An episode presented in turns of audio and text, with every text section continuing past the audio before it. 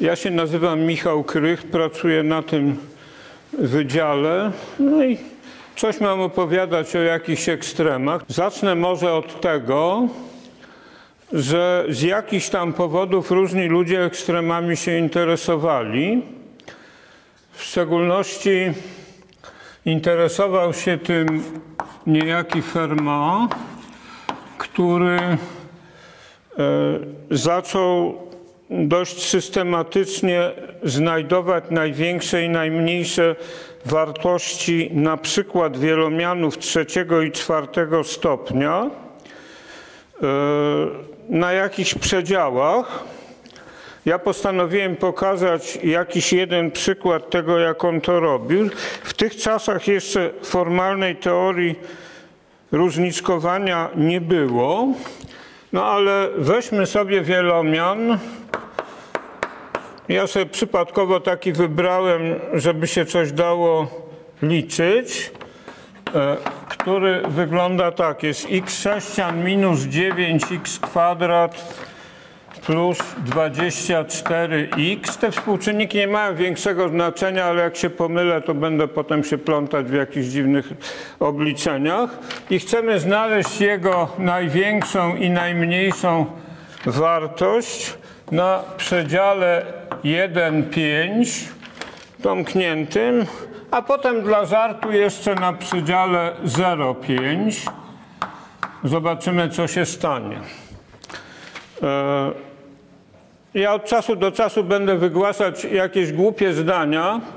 E, mianowicie niektórzy z Państwa mogli się uczyć tam rachunku różniczkowego i no daje się czasem jakieś zadania z tak zwaną treścią, to zwłaszcza w podręcznikach zatytułowanych Matematyka dla ekonomistów, czy jakoś tam podobnie, dla innych zbieraczy pieniędzy się pojawiają takie zadania.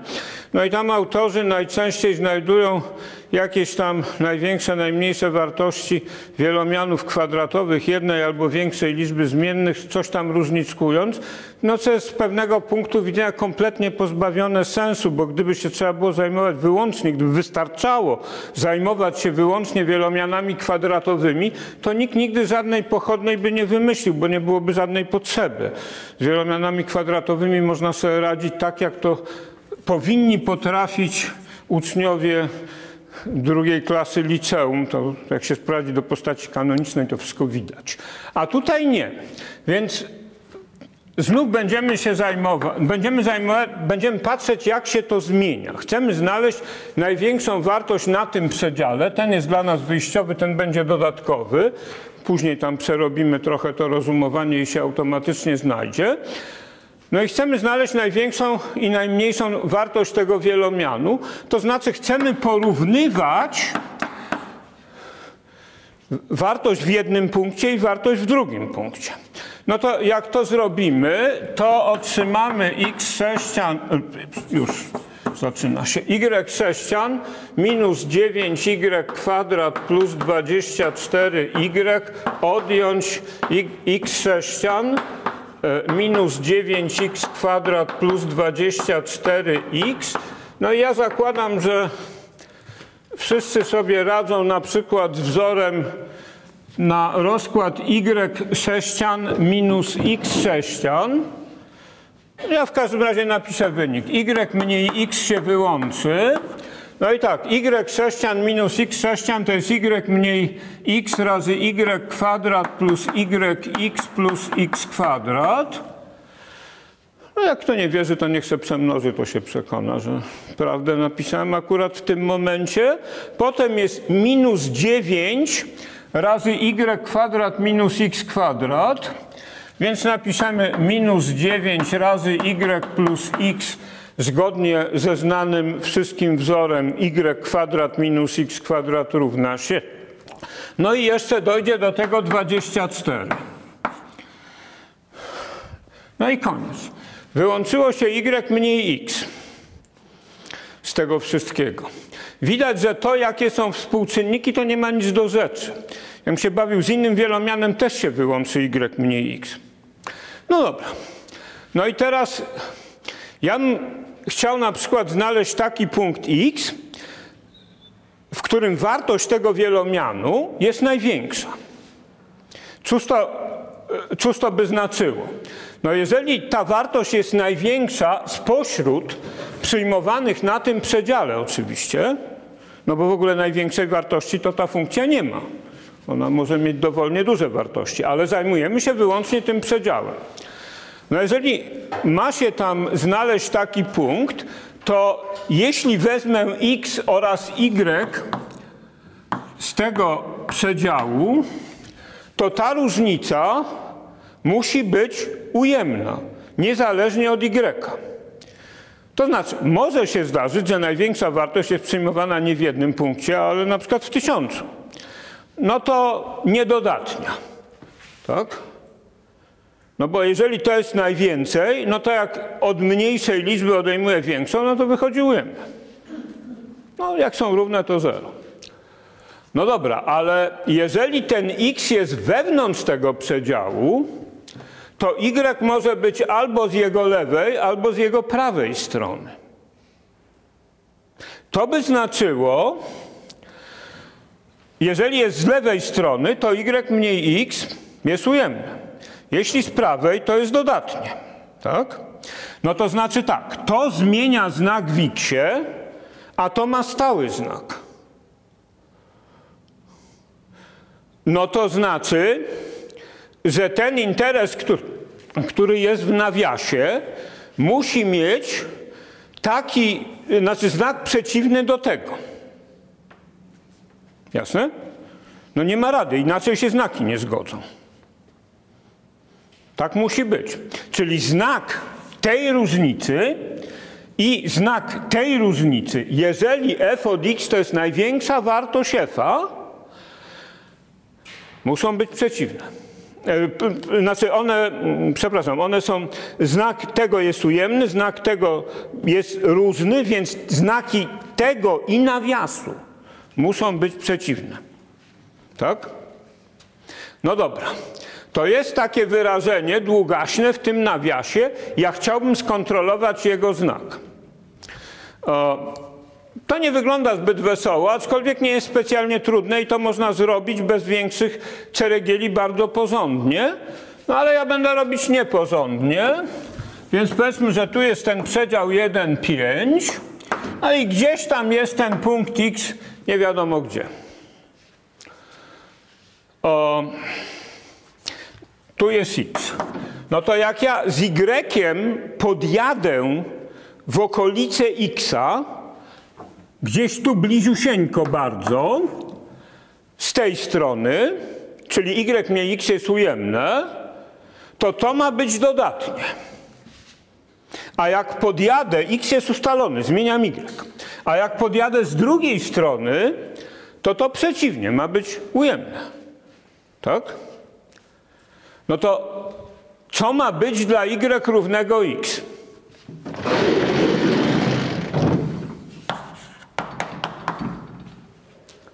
No dla y równego x z jednej strony chciałoby się, e, żeby to było dodatnie, tak?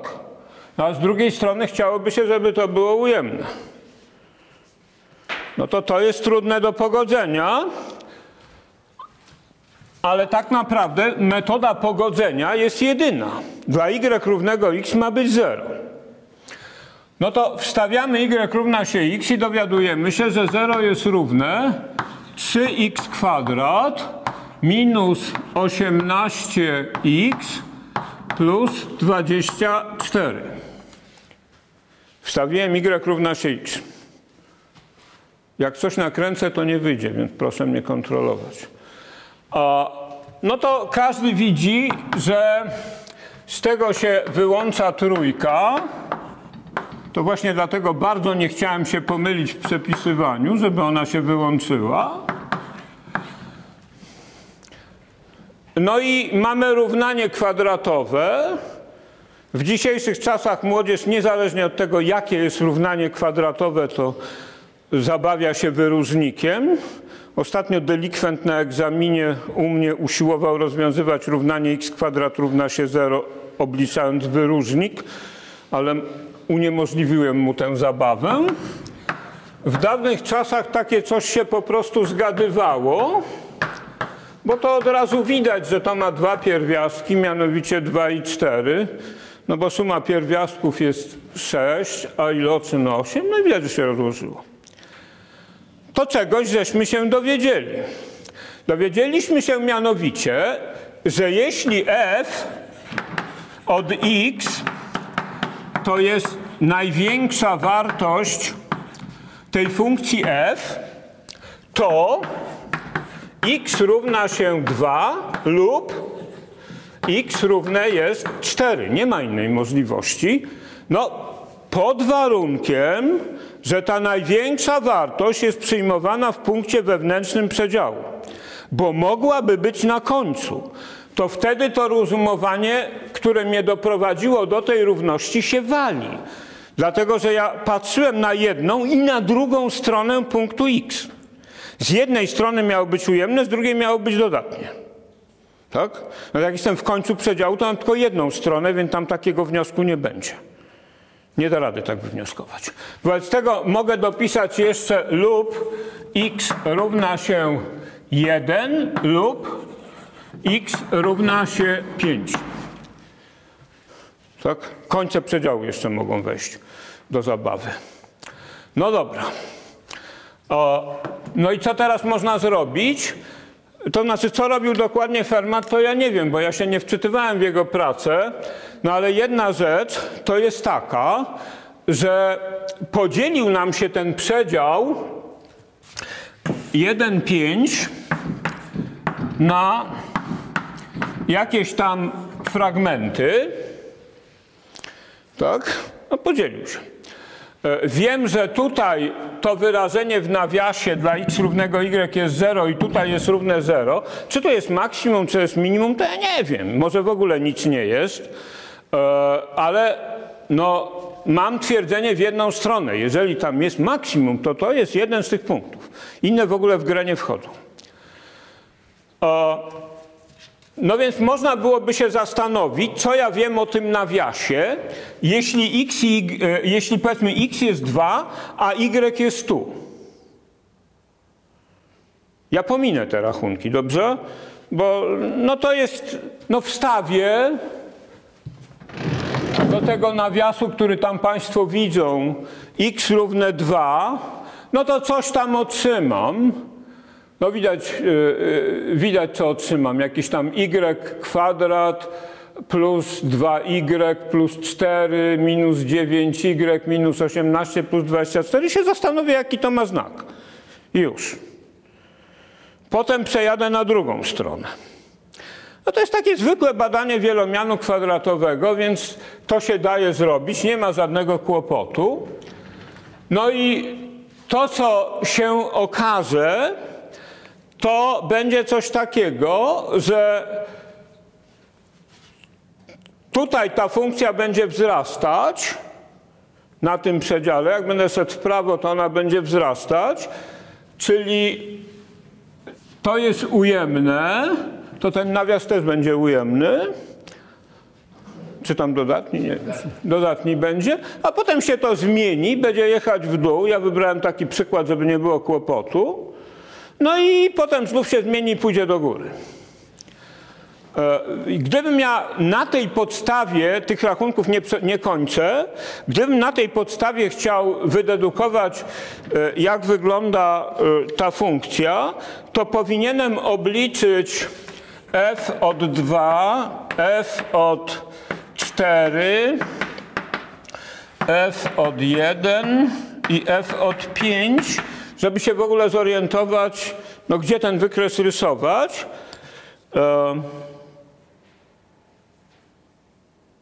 No i ja to obliczyłem, ale nie na tej kartce. W związku z tym e, niestety czeka nas drobny rachunek. No jak się wstawi jedynkę, to mamy 1 minus 9 plus 24, czyli 20 5 minus 9 to mamy 16. No jak się wstawi dwójkę, to mamy e, 8 tam minus, powiedzmy 8 plus 48 to jest 56, e, minus 36 to chyba 20. Sprawdzacie mnie Państwo? E, No dobrze, E, teraz trzeba wstawiać czwórkę, to to już jest tak zwana wyższa szkoła jazdy, no ale tak, to będzie cztery wyłączamy, bo nie mamy ochoty takich dużych liczb y, obrabiać, a właściwie nie cztery wyłączamy, tylko cztery kwadrat wyłączamy. Jak wstawiamy cztery, to wszystko się dzieli przez cztery kwadrat. Więc z pierwszego zostaje 4, bo tam było 4 sześcian, z drugiego zostaje 9, a tam jedna czwórka z tego, a druga jest z 24 oczywiście, więc plus 6. To nie wygląda bardzo tragicznie do obliczenia, e, więc stwierdzamy, że to jest 16. Tak? E, czyli udało się bez kalkulatora. E, Z piątką zrobimy podobnie. Z piątką jest trochę gorzej, bo się tylko 5 wyłączy, jak widać, ale zawsze się coś wyłączy. Więc mamy 5, potem mamy, zostało 5 kwadrat, czyli 25, E, potem jest minus 45, więc widać, że nie ma tragedii, no i plus 24. Takie coś wyszło. No to 49 mieć 45, no to wyszło 20. Tak? Tu się udało obliczyć. E, No to policzyłem wartości w tych wszystkich punktach. Okazało się, że w dwójce jest 20, w jedynce jest 16. No to tu będzie szło w dół. Tutaj się też w, jedyn, e, w jedynce, gdzie jest w jedynce? A, w jedynce jest 16, a w czwórce jest 16 też. A, czyli tutaj zjadę na ten sam poziom, potem się zacznę wspinać do góry. O tak to będzie wyglądać i do tego prowadzi ten rachunek. No ale to nie o to głównie chodzi, tylko chodzi o to, że był ten pomysł, żeby e, wyłączyć to y mniej x jakoś tam. Jak się to wyłączyło, to następny krok, no takie długie wyrażenie dwóch zmiennych, tu akurat ono jest kwadratowe, więc moglibyśmy sobie dać radę z tym, ale gdyby to był wielomian wyższego stopnia, to już niekoniecznie tak łatwo. To potem była ta idea, żeby zobaczyć, co jest w pobliżu tego punktu. Jak to się zmienia blisko tego punktu, w którym być może jest ta największa wartość, czy tam najmniejsza przyjmowana. No i to prowadziło już do równania algebraicznego jednej zmiennej, które jakoś tam rozwiązywaliśmy. To nie znaczy, że to się zawsze da rozwiązać, ale rozwiązywaliśmy i wyszło. No dobrze. No i wyszło takie coś i widzimy, że największa wartość jest przyjmowana w dwóch punktach. Tu i tu. Najmniejsza też w dwóch punktach, tu i tu. To oczywiście ja tak dane dobrałem. No a to zero, które tam pisze, że można inny przedział rozważyć, to jest po to, żeby się okazało, że, że wcale tak być nie musi, prawda? Co i tak każdy widzi. Więc nie, nie zamierzam się nad tym za bardzo roztliwiać. No i to, to on się tak bawił. Prócz tego, e, no to e, mm, to bawił się też innymi zadaniami. Na przykład postawił takie pytanie: mamy trójkąt, jakiś tam, i szukamy punktu takiego, że suma odległości od wierzchołków, suma tych żółtych odcinków e, jest najmniejsza. Takie zadanie postawił. No i e, może ja zrobię eksperyment, to pewnie jest niedopuszczalne na wykładach, ale, ale zrobię. Kto zna odpowiedź?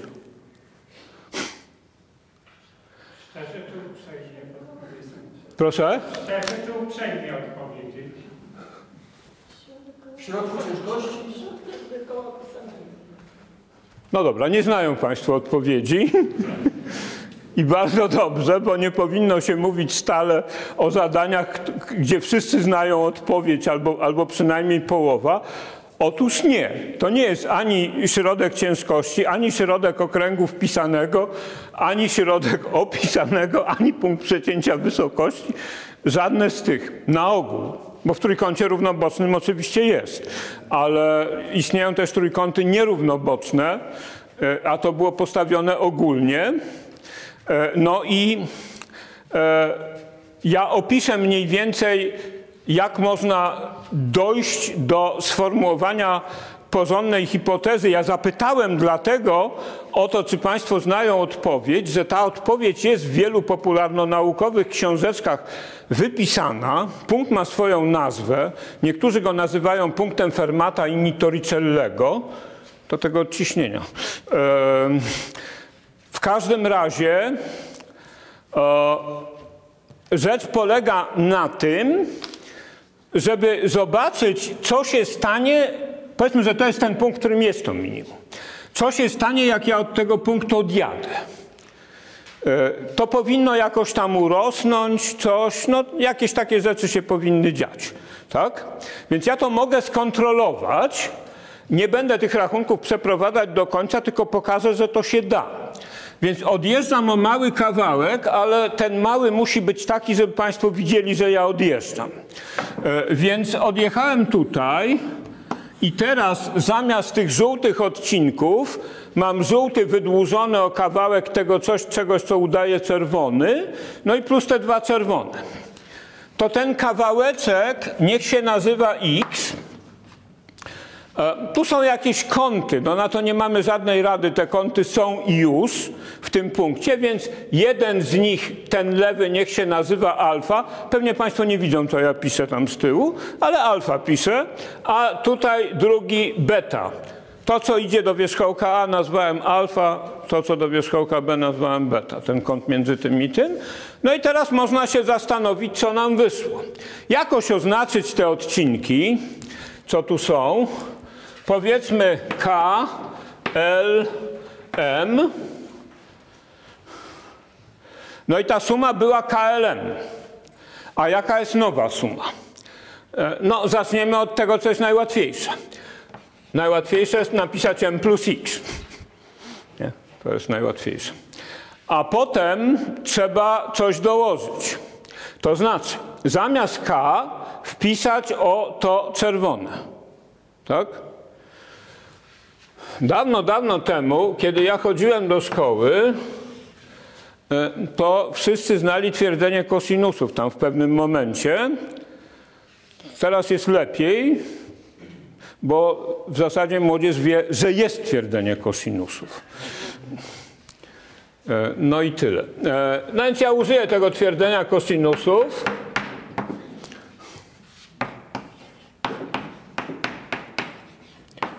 I napisałem wzór na długość tego odcinka, co się kończy w A. No i tak samo wpisuję na długość tego odcinka, co się kończy w B.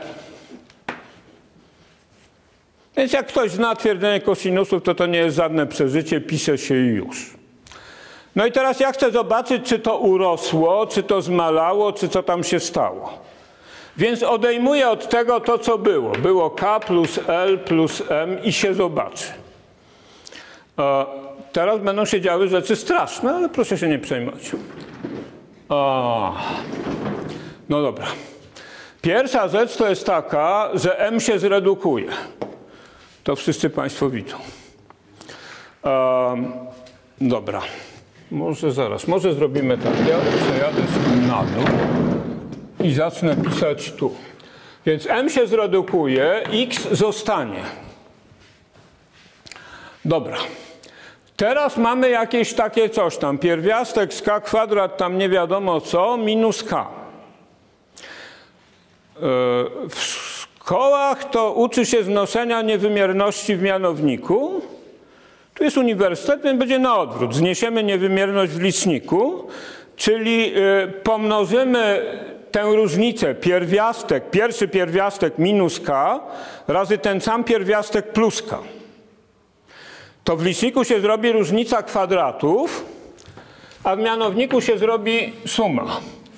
Zrobi się suma pierwiastek z k kwadrat plus x kwadrat minus 2kx cosinus alfa plus k. Tak? To mianownik, żeby wszyscy widzieli, przez co ja mnożę. A potem jest różnica kwadratów. Czyli od tego, co jest pod pierwiastkiem, ja odejmuję k kwadrat. No to zostaje wszystko poza tym k kwadrat. No więc tak, to jest minus 2k x cosinus alfa plus x kwadrat. k kwadrat się skasowało. E, Z tego drugiego no, wyjdzie analogicznie, więc ja już nie będę tego tam rozpatrywać, tylko napiszę plus ułamek minus 2lx cosinus beta plus x kwadrat przez pierwiastek plus l, już nawet nie piszę z czego pierwiastek, bo, bo to widać na górze i tyle. Fajne, nie? No i co my teraz mamy zobaczyć? E, No, Widać, że to wyrażenie jest trudno kontrolować tak od razu. Znaczy, normalny maturzysta, zwłaszcza z tych, co tam odnieśli sukces w maju i zdołali nie zdać matury, no to w ogóle sobie z tym nie da rady, bo w ogóle nie będzie próbował dać sobie z tym rady, bo jasne jest, że to jest zbyt skomplikowane. E, proszę? Przed nawiasem można wymienić. Nie rozumiem. X przed. Można x przed nawias wyłączyć, to jest głęboko słuszna uwaga, ponieważ jest głęboko słuszna, a ja mam pomoce naukowe, to dam sobie z tym radę bardzo prosto. Już wyłączyłem. Za nawias. I mamy to. No dobra. A teraz co się dzieje z tym nawiasem, jak x jest bardzo blisko zera? Bo my patrzymy, jak to się zmienia, jak odchodzimy od tego punktu. No więc co się dzieje w samym zerze? Otóż w samym zerze, no to tego xa nie ma, również nie ma tego. Tu jest 0 i tu jest 0. Więc tu jest pierwiastek z k kwadrat, czyli k. To ja w mianowniku mam 2k. Czyli dla x równego 0, dla x równego 0 mamy takie coś. Nawias jest równy minus 2k cosinus alfa przez 2k. Jasne?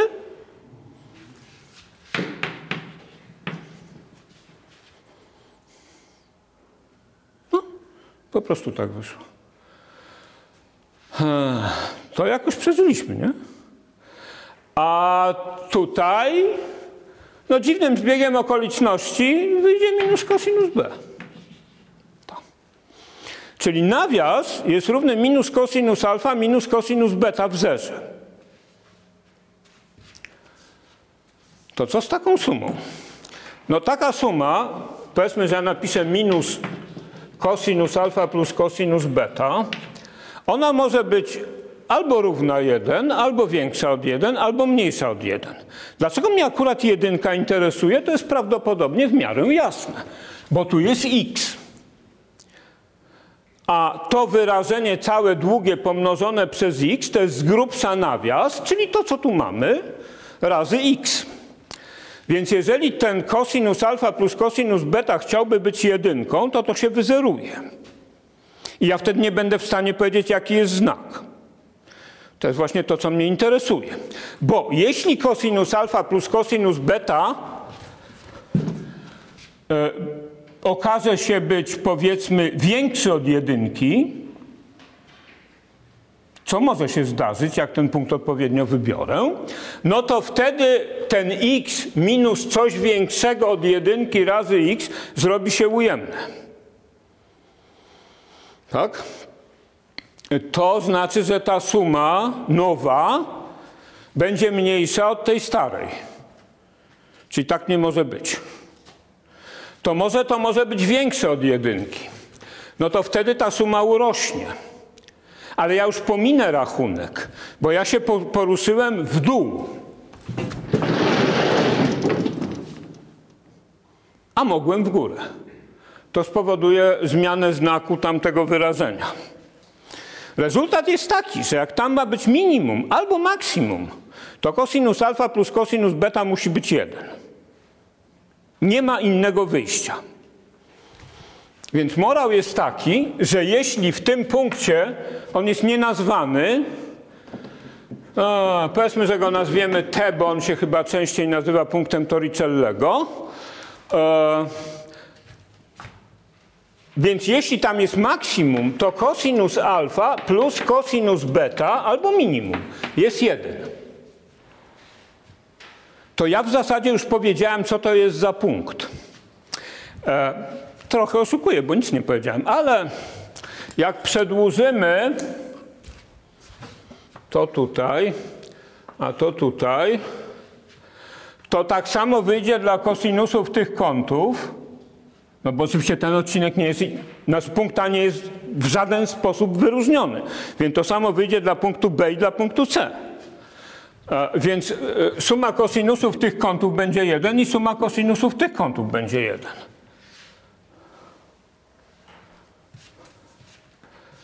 To będę miał taki układ równań. Tu jest alfa, a tu też jest alfa, to nie jest nowy kąt. Tu jest beta, tu też jest beta. A tu jeszcze jest gamma i tu jest jeszcze gamma. Zrozumiałe? I ja mam teraz taką sytuację, że cosinus alfa plus cosinus beta jest 1. Cosinus beta plus cosinus gamma jest 1. Oraz cosinus gamma plus cosinus alfa też jest 1.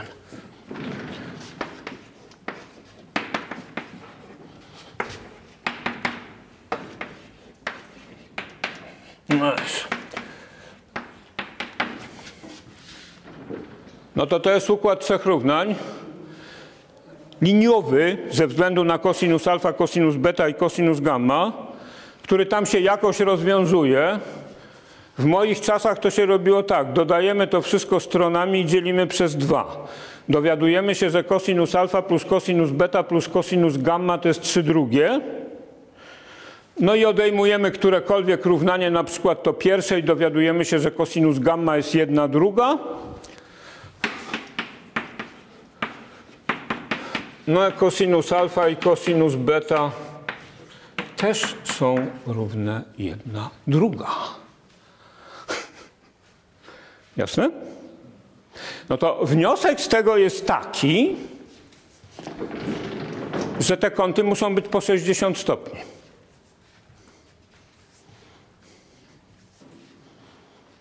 Jasne? Czyli to minimum, jeżeli w ogóle jest, to ono jest w takim punkcie T, z którego każdy bok widać pod kątem 60 plus 60 stopni. Czyli tu ma być 120 stopni, tu ma być też 120 stopni.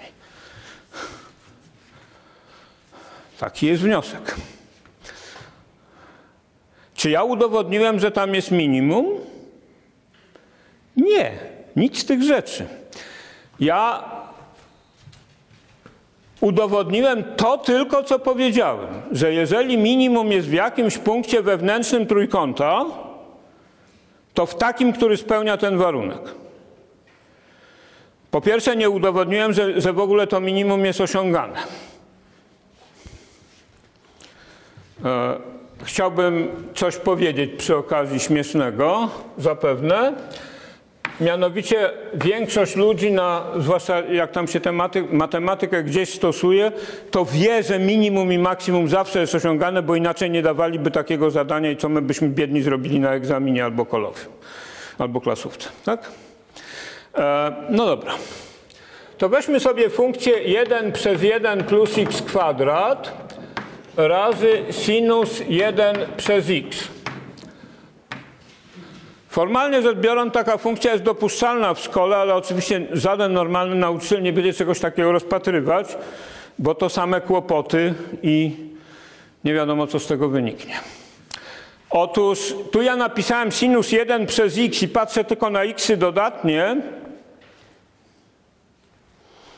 e, no to jak x zbliża się do zera, to 1 przez x ucieka do nieskończoności. Wobec tego to falowanie, które każdy pamięta dla sinusa, to ono się odbędzie, ale tu. Nie w nieskończoności, tylko tu. Jasne? E, Poza tym moduł sinusa jest zawsze nie większy niż 1. Wobec tego moduł tej funkcji jest nie większy niż 1, plus x, 1 przez 1 plus x kwadrat. Jasne? No to ja sobie narysuję tę funkcję 1 przez 1 plus x kwadrat. Narysuję minus tę funkcję.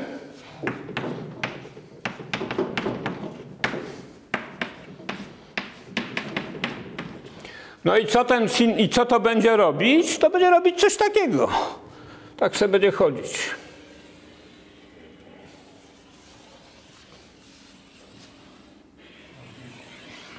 To są te punkty, gdzie sinus 1 przez x jest równy 1.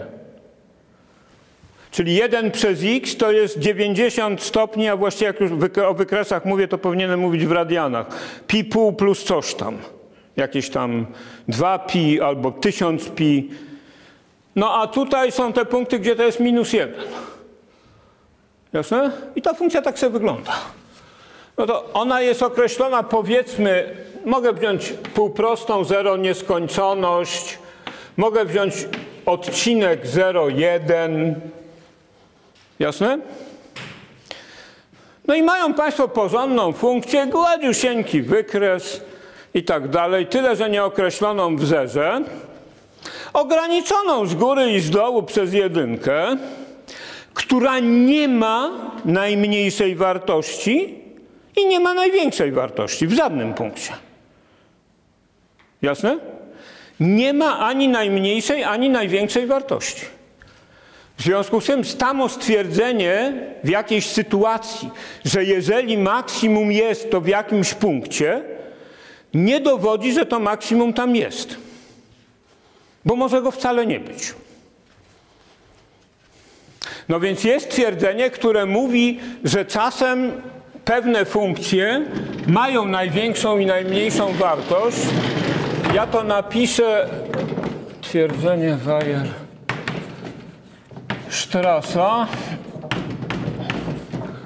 To taki niemiecki matematyk XIX-wieczny.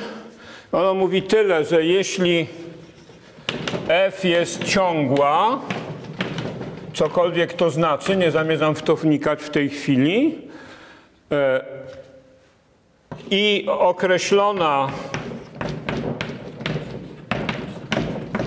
na przedziale domkniętym,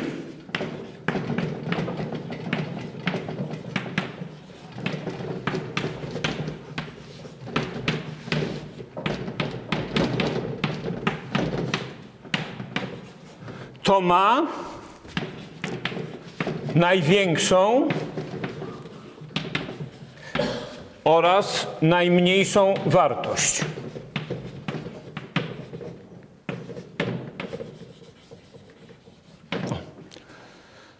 I to twierdzenie, jak się używa, jak wiemy, że funkcja jest na przedziale domkniętym, tak jak było w pierwszym wypadku, to wiemy, że gdzieś jest maksimum, gdzieś jest minimum. To by na przykład oznaczało, że jak obliczyliśmy wartości w tych punktach czterech, to koniec. Dalej nie musimy się przejmować, gdzie to rośnie, gdzie to maleje, to jest w ogóle wszystko jedno. Bo ta największa wartość gdzieś jest, a może być tylko w jednym z tych czterech punktów. Wybieram największy, kropka. W przypadku funkcji jednej zmiennej to jest w istocie rzeczy niewielka różnica, natomiast to się uogólnia na przypadek funkcji dwu, trzech czy tam iluś zmiennych. Wszystko jedno ilu. Tylko ten przedział domknięty trzeba czymś zastąpić. Ja nie chcę wnikać w czym, ale można na przykład prostokątem. Można prostokątem z wyciętym obszarem. Można kołem. Kołem z dziurą, byle brzeg włączyć. Z grubsza rzecz biorąc, to ma być zbiór domknięty, e, przepraszam, zbiór ograniczony, czyli odległości między punktami nie przekraczają pewnej liczby. To jest jeden warunek. A drugi warunek to jest taki, że on zawiera brzeg swój. Nieważne, co to znaczy. E, W każdym razie to twierdzenie Weierstrassa się tak uogólnia. No i wtedy tutaj wiemy, że jest największa wartość, bo ta funkcja suma odległości od wierzchołków jest ciągła, jest określona na zbiorze ograniczonym. Punkt ten, to jest funkcja tego punktu, przebiega trójkąt. Trójkąt jest zbiorem domkniętym takim porządnym, to zawiera swój brzeg. Jeżdżę po tym trójkącie wszędzie. Dopuszczam też, po to, żeby był domknięty, dopuszczam też brzeg, łącznie z wierzchołkami. No i rezultat tych rozważań jest taki, wtedy, że jeśli taki punkt istnieje, to jest to albo ten punkt, albo jakiś punkt na brzegu. W szczególności może być jakiś wierzchołek. No i musiałbym teraz zbadać, co się dzieje z tymi, znaczy jeśli mam taki punkt, to co się dzieje z tymi wierzchołkami. To jest zadanie geometryczne, które się rozwiązuje dosyć łatwo i się okazuje, że jeśli nasz trójkąt w ogóle dopuszcza taki punkt wewnątrz, a są takie, które nie dopuszczają, żeby każdy odcinek było widać pod kątem 120 stopni? Ja przepraszam, że jestem agresywny, ale właśnie. Taki punkt istnieje pod warunkiem, że wszystkie kąty tego trójkąta są mniejsze od 120 stopni. Nie musi to być trójkąt ostrokątny, ale gdybym wziął o taki trójkąt, tak jak pan powiedział, no tutaj kąt na przykład, nie wiem, 170 stopni, no to oczywiście nie jest na rysunku 170, to nie da rady tu wstawić kąta 120 stopni. Nie wyjdzie. Jasne? Więc rezultat jest taki, że jeżeli wszystkie kąty trójkąta są mniejsze od 120 stopni, to taki punkt istnieje, to jest łatwe zadanie geometryczne i wtedy w nim jest minimum. A co się dzieje, jeśli takiego punktu nie ma? no to wtedy można się doliczyć, że minimum jest w wierzchołku kąta rozwartego. Po prostu. Ale to jeszcze jest trochę roboty. Jak się weźmie odpowiednią popularno-naukową książkę, to tam można znaleźć bardzo eleganckie rozwiązanie tego zadania, którego nie pokażę teraz, bo, bo jeszcze chcę ze dwie rzeczy powiedzieć. E, a jedne już i tak nie zdążę. E, Książka, do której mogę odesłać, gdzie to jest porządnie zrobione, zresztą dwoma sposobami, to jest e, dwóch autorów niemieckich, ale to jest przetłumaczone na polski, Rademacher Teplitz. Są późniejsze książki, w których to też jest zrobione, ale Ci nie byli specjalistami od popularyzacji matematyki. To byli wysokiej klasy matematycy i to po tej książce widać. E, Książka się nazywa O liczbach i figurach. Została przetłumaczona na polski. To są takie oddzielne opowiadania o różnych rzeczach i tam jest opowiadanie o tym i jest bardzo elegancki dowód podany. Tyle tylko, że zadanie pochodzi z XVII wieku, a ten elegancki dowód jest z przełomu XIX i XX. Nie sprawdziłem dokładnie, e, czy był na początku XX wieku wymyślony. Chyba tak. Ten, który tam jest. E, Były wcześniej geometryczne dowody, ale wszystkie wymagały dużej pomysłowości, a poza tym warto było wiedzieć, czego my oczekujemy. Bo jak się spojrzy na te dowody, to pierwsza rzecz, która się nasuwa, które tam są, a skąd u licha w ogóle mieć taki pomysł, żeby to robić? No więc pomysł się bierze stąd, że przewidujemy wynik. Po prostu. Przewidzenie wyniku czasem pomaga w rozwiązaniu zadania. Trzeba mieć hipotezę. No dobra. To ja jeszcze chciałem pokazać jedną rzecz, co jej nie zdążę pokazać. Y, I jakieś rzeczy, które drobne takie, no co to wszyscy niby wiedzą. Najpierw jeszcze o tym, jak to jest tą największą i najmniejszą wartością. Państwo wiedzą, że jak weźmiemy wielomian parzystego stopnia, powiedzmy o dodatnim współczynniku przy najwyższej potędze zmiennej, no to jego wykres jakoś tam tako wygląda. No i taki wielomian gdzieś tam ma najmniejszą wartość. Tak? A pytanie, a co się stanie, jak będziemy rozpa- roz- rozpatrywać wielomiany parzystego stopnia, na przykład dwuzmiennych? To takie zadanie kiedyś pojawiło się w delcie. Odpowiedź jest zabawna. Mianowicie weźmy sobie wielomian x kwadrat, dodać xy minus 1 do kwadratu. Jak Państwo widzą, ten wzór nie jest jakiś przerażająco skomplikowany. Jasne jest, że to jest zawsze większe lub równe od zera. No suma dwóch kwadratów, nie ma o czym gadać. Pytanie, czy może być równe 0? No, suma dwóch kwadratów, żeby była zerem, to jeden kwadrat musiałby być zerem i drugi. Tak? No dobra, ale x kwadrat jest zerem wtedy i tylko wtedy, kiedy x jest zerem. Ale wtedy tu jest 0 i mamy jedynkę. Wniosek to nigdy nie jest zerem. No to moja pomoc naukowa znowu jest uruchomiona i wiemy tak, po tym rozumowaniu. Tak? No to teraz pytanie, może to zawsze jest na przykład większe od 1, bo nam tam 1 wyszło, nie? Nie, proszę Państwa. To może być dowolna liczba dodatnia. Co ja robię? Mianowicie, jak chcę, żeby wyszła mi jakaś tam liczba dodatnia, powiedzmy a, to przyjmuję, że x kwadrat jest równe a. Czyli biorę x równe pierwiastek z a. Tak? A jest dodatnie, więc to jest dodatnie. I y równe 1 przez pierwiastek za. To ten drugi składnik się zeruje, a pierwszy mi daje a. Wobec tego każda liczba dodatnia jest wartością tego wielomianu. No to jest wielomian de facto czwartego stopnia, jak patrzymy na zespół zmiennych. Jasne? Nie ma żadnej najmniejszej wartości. Przyczyna jest taka, że ja to rozpatruję na nieograniczonym zbiorze. Funkcja jest porządna, ale ja ją rozpatruję na nieograniczonym zbiorze. Więc najmniejszej wartości może nie być. Nie ma. Jasne? Każda liczba dodatnia jest wartością, a zero nie. Takie dziwactwo.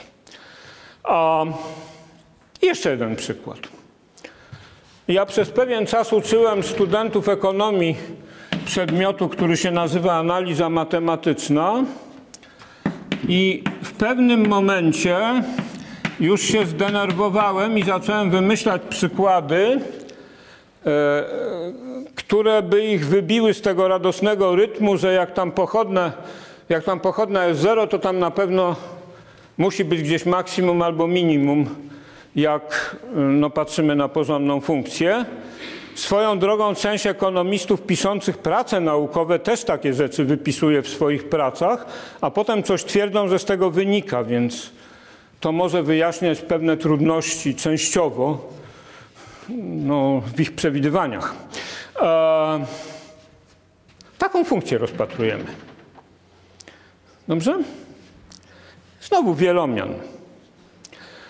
Jasne jest, że ona nie ma ani największej, ani najmniejszej wartości, jak patrzę na wszystkie x i wszystkie y. Bo jeśli ustalę y różne od zera, to to jest wielomian trzeciego stopnia zmiennej x. A wielomian trzeciego stopnia zmienne x wygląda albo tak, albo jakoś tam podobnie. O dodatnim współczynniku przy x sześcian. Znaczy może nie być tego, tego zafalowania. Więc on przy, przyjmuje dowolnie duże tam ujemne wartości. No jak będę brał ujemny x, to jest jasne, że to będzie ujemne. Tu jest trzecia potęga, więc ona zdominuje drugą. I suma będzie ujemna. No jak będę brał dodatnie, to dodatnie. No dobra. O, powiedzmy, że obliczymy pochodną tego raz względem x, raz względem y, ale poszukamy, poszukamy tam tak zwanych ekstremów. No to pochodna względem x to ona będzie równa 2x plus 3y kwadrat razy 1 plus x do kwadratu. No tam się jakoś liczy te pochodne i przyrównujemy ją do zera. A pochodna względem y jest jeszcze łatwiejsza, bo y tylko tu występuje, więc mamy 2y razy 1 plus x do trzeciej, więc po to, żeby tam było minimum, to ono musi być minimum przy ustalonym y i minimum przy ustalonym x. To jedno i drugie musi być 0. No dobra, kiedy to jest 0? No albo y równa się 0, albo 1 plus x jest 0. Ale jak 1 plus x jest 0, to tego nie ma, więc to ma być 0. A to nie jest. Jasne? Czyli 1 plus x nie może być 0, no to y musi być 0. Ale jak y jest 0, no to wtedy tu jest 0 i x musi być 0. Więc jest jeden punkt podejrzany o to, że tam może być minimum albo maksimum. I tym punktem jest punkt 0, 0. No i każdy widzi, że tam jest tak zwane lokalne minimum. Jeżeli założymy, że moduł x jest mniejszy od 1, to wtedy to jest dodatnie. No to całość jest dodatnia. Ja piszę większe od zera, ale w samym punkcie 0, 0 jest 0. Jasne? Wobec tego ja powiedziałem tak, że jeżeli moduł x jest mniejszy od jedynki, to wtedy ta funkcja jest dodatnia. Moduł x mniejszy od jedynki to jest taki pas. Prawda? To jest taki pas. I w tym, w tym pasie funkcja jest dodatnia. Nie ma innych punktów, gdzie by pochodne się zerowały. Człowiek, jak tu ma gdzieś minimum, to potem chce, żeby było jakieś maksimum, coś, jak to idzie do nieskończenia. Nie ma. Jest tylko jeden punkt. W tym punkcie jest lokalne, tak zwane lokalne minimum. Lokalne to znaczy, że jak ograniczę dziedzinę powiedzmy do małego kółka, to tam to już będzie najmniejsza wartość i widać, że to tak jest. Po prostu widać. Wszystko jest dodatnie, z wyjątkiem tego punktu 00. Ale to nie, nie jest, no jak wezmę większe koło, to to już nie będzie naj, najmniejsza wartość. Jak wezmę tam dostatecznie duże koło, to największa, najmniejsza wartość będzie na brzegu i będzie ujemna. Chociaż nie ma czegoś takiego, żeby to łatwo wykręcało się. O, jak powiedziałem o tym przykładzie, znaczy o innym przykładzie, bo ja sam zmajstrowałem przykład, on nie był taki prosty.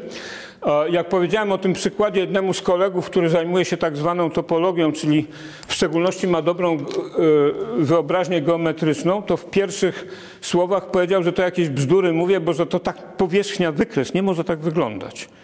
Potem zrozumiał, że może.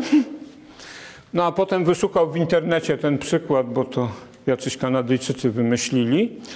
Można w ogóle robić straszne rzeczy. Można zrobić funkcję, która ma na płaszczyźnie, która ma na przykład 100 tych lokalnych minimów i to są jedyne punkty, gdzie w ogóle jakieś minimum czy maksimum może być. Nie ma innych punktów, w których obie pochodne po x i po y by się zerowały. To wcale nie jest trudne że, żeby coś takiego zrobić. Znaczy dla, dla zawodowego matematyka, ja nie mówię, że to jest zadanie dla licealisty, ale dla, zawodowo, dla zawodowego matematyka to nie, jest, to nie jest trudne. Ja o tym mówię trochę dlatego, że no, jest taka ideologia, że szukamy ekstremów w ten sposób, że przyrównujemy pochodną do zera i na coś tam patrzymy. To jest bardzo dobra metoda, ale warto pamiętać o jej ograniczeniach. Ona nie odpowiada na wszystkie problemy. To, co Marek Kordos, to dla tych, co siedzą tutaj strasznie długo, mówił o rachunku wariacyjnym, to w gruncie rzeczy y, jest tak, że tam odbywa się różniczkowanie, tylko w przestrzeni nieskończenie wymiarowej. Jak on tam chciał rozpatrywać wszystkie krzywe przechodzące przez dwa punkty, no to jak się tam zacznie jakąś strukturę wprowadzać, to to się robi nieskończenie wymiarowa przestrzeń i to tam, te opowieści, które on tam snuł, to się sprowadzają do tego, że się wylicza pochodne w nieskończenie wymiarowej przestrzeni. To jest wynalazek z czasów, kiedy jeszcze nikt nie myślał o żadnych wymiarach przestrzeni. E, To jest XVIII wiek.